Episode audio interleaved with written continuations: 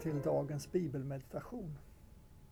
Det är måndag i stilla veckan, påskveckans första dag.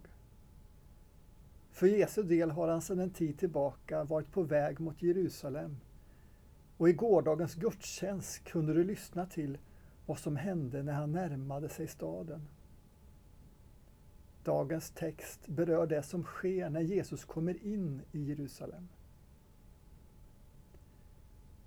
En bibelmeditation vill hjälpa dig att be, att samtala med Jesus utifrån vad bibelordet väcker hos dig. Det handlar alltså mindre om vad du ska lära dig och mer vad du vill säga till honom.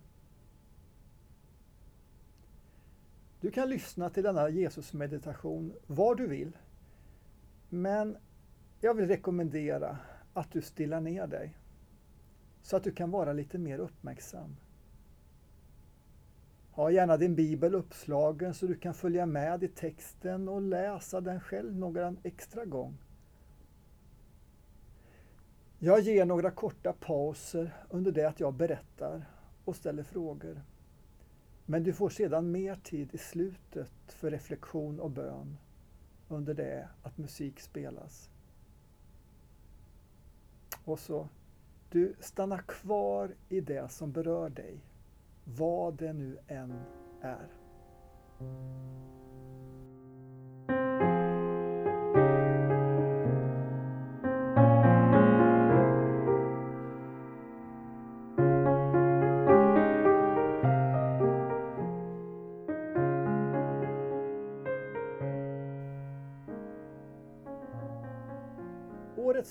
Påskläsning utgår ifrån Matteus evangeliet och jag läser ifrån kapitel 21, vers 12 till 17. Jesus gick till templet och drev ut alla som sålde och köpte där. Han välte borden för dem som växlade pengar och stolarna för dem som sålde duvor. Och han sa till dem, det står skrivet, mitt hus skall kallas ett bönens hus, men ni gör det till ett rövarnäste. Blinda och lytta kom fram till honom i templet och han botade dem. När översteprästerna och skriftlärarna såg allt det märkliga han gjorde och hörde hur barnen ropade i templet Hosianna, Davids son, blev de förargade och sa till honom, hör du vad de säger? Jesus svarade, ja, har ni aldrig läst orden Barns och spädbarns rop har du gjort till en lovsång åt dig. Sedan lämnade han dem och gick ut ur staden till Betania och stannade där över natten.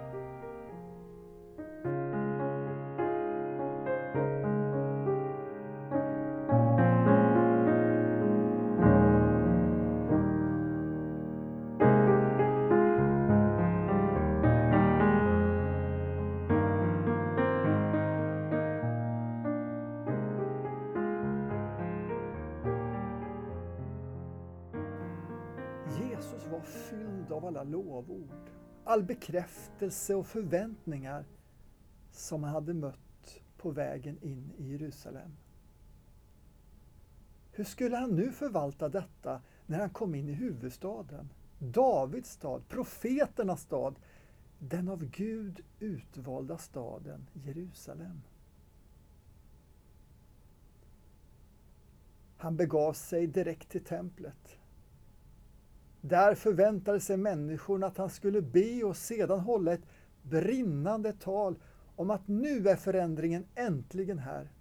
Nu skulle han som den utlovade Messias äntligen befria landet från ockupanterna.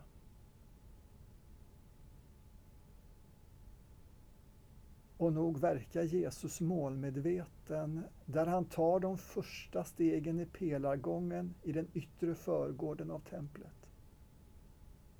Men istället för att söka efter en mikrofon och en talarstol så ser du att han går allt mer energiskt och sammanbiten bland stånden där man växlar pengar och köper de djur som skulle offras.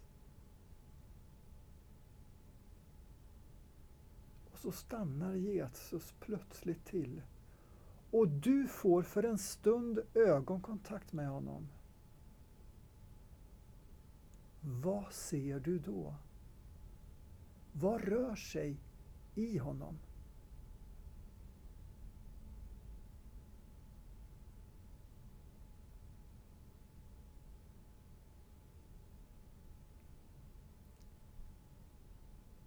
så brakar allt lös.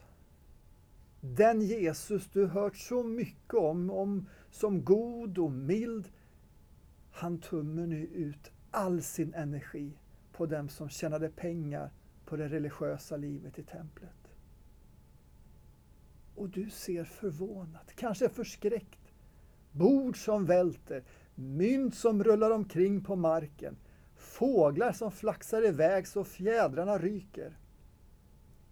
Och du ser, och du hör en tumult du aldrig trodde skulle få vara med om i ett tempel.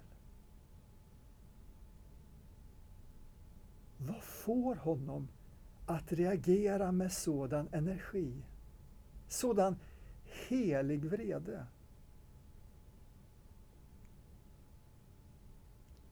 Mitt hus skall kallas ett bönens hus. Mitt hus. Bönens hus.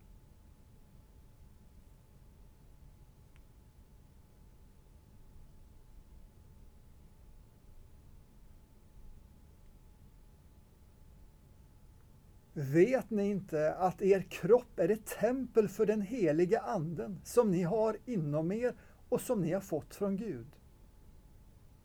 Alltså skriver Paulus i Första Korinthierbrevet kapitel 6. Min kropp som ett tempel. Mitt hus. Bönens hus. Om du ser på dig själv som hans hus, som ett bönens hus, vad skulle du då vilja säga till Jesus?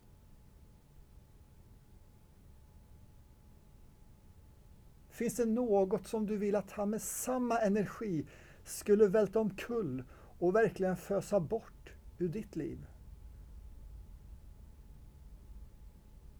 Finns det annat du vill att han skulle ge dig.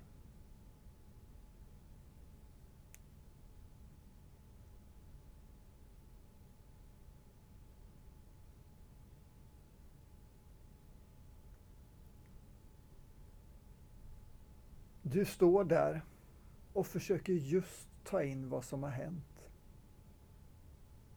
Då märker du att människorna som finns omkring dig reagerar väldigt olika på det Jesus har gjort. De utsatta, de fylldes av hopp och sökte sig till honom för att få sina behov fyllda. De yngre fylldes av förundran och började ropa Hosianna, Davids son. De lärda fylldes av förakt. Eller var det en dold rädsla och började kritisera honom?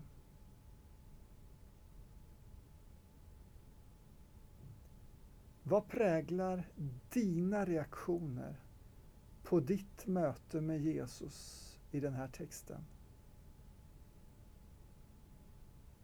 Låt nu samtalet med honom röra sig helt fritt och otvunget. Och avsluta gärna med en tyst tillbedjan.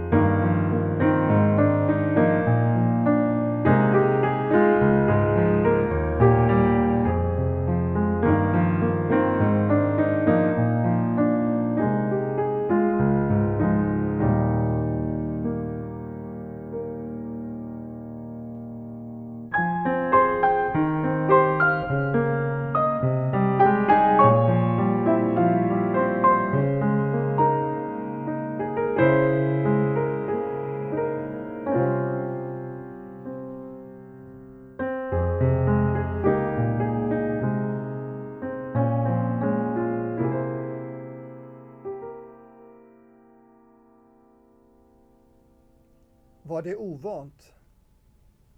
Svårt att stilla sig. Att komma ihåg frågorna eller finna de egna orden i bönen. Ja, då vill jag att du slappnar av. Bibelmeditationen är ingen prestation att lyckas med. Jesus har varit med dig som han alltid är och uppskattar att du bara varit med honom denna stund. Imorgon tisdag ska du få fortsätta följa honom i hans sorgtyngda tårar över människorna i Jerusalem. Nu vill jag avsluta med att ge dig hans välsignelse. Herren välsigne dig och bevare dig. Herren låter sitt ansikte lysa över dig och vare dig nådig. Herren vände sitt ansikte till dig och ger dig av sin frid. I Faderns, Sonens och den helige Andes namn. Amen.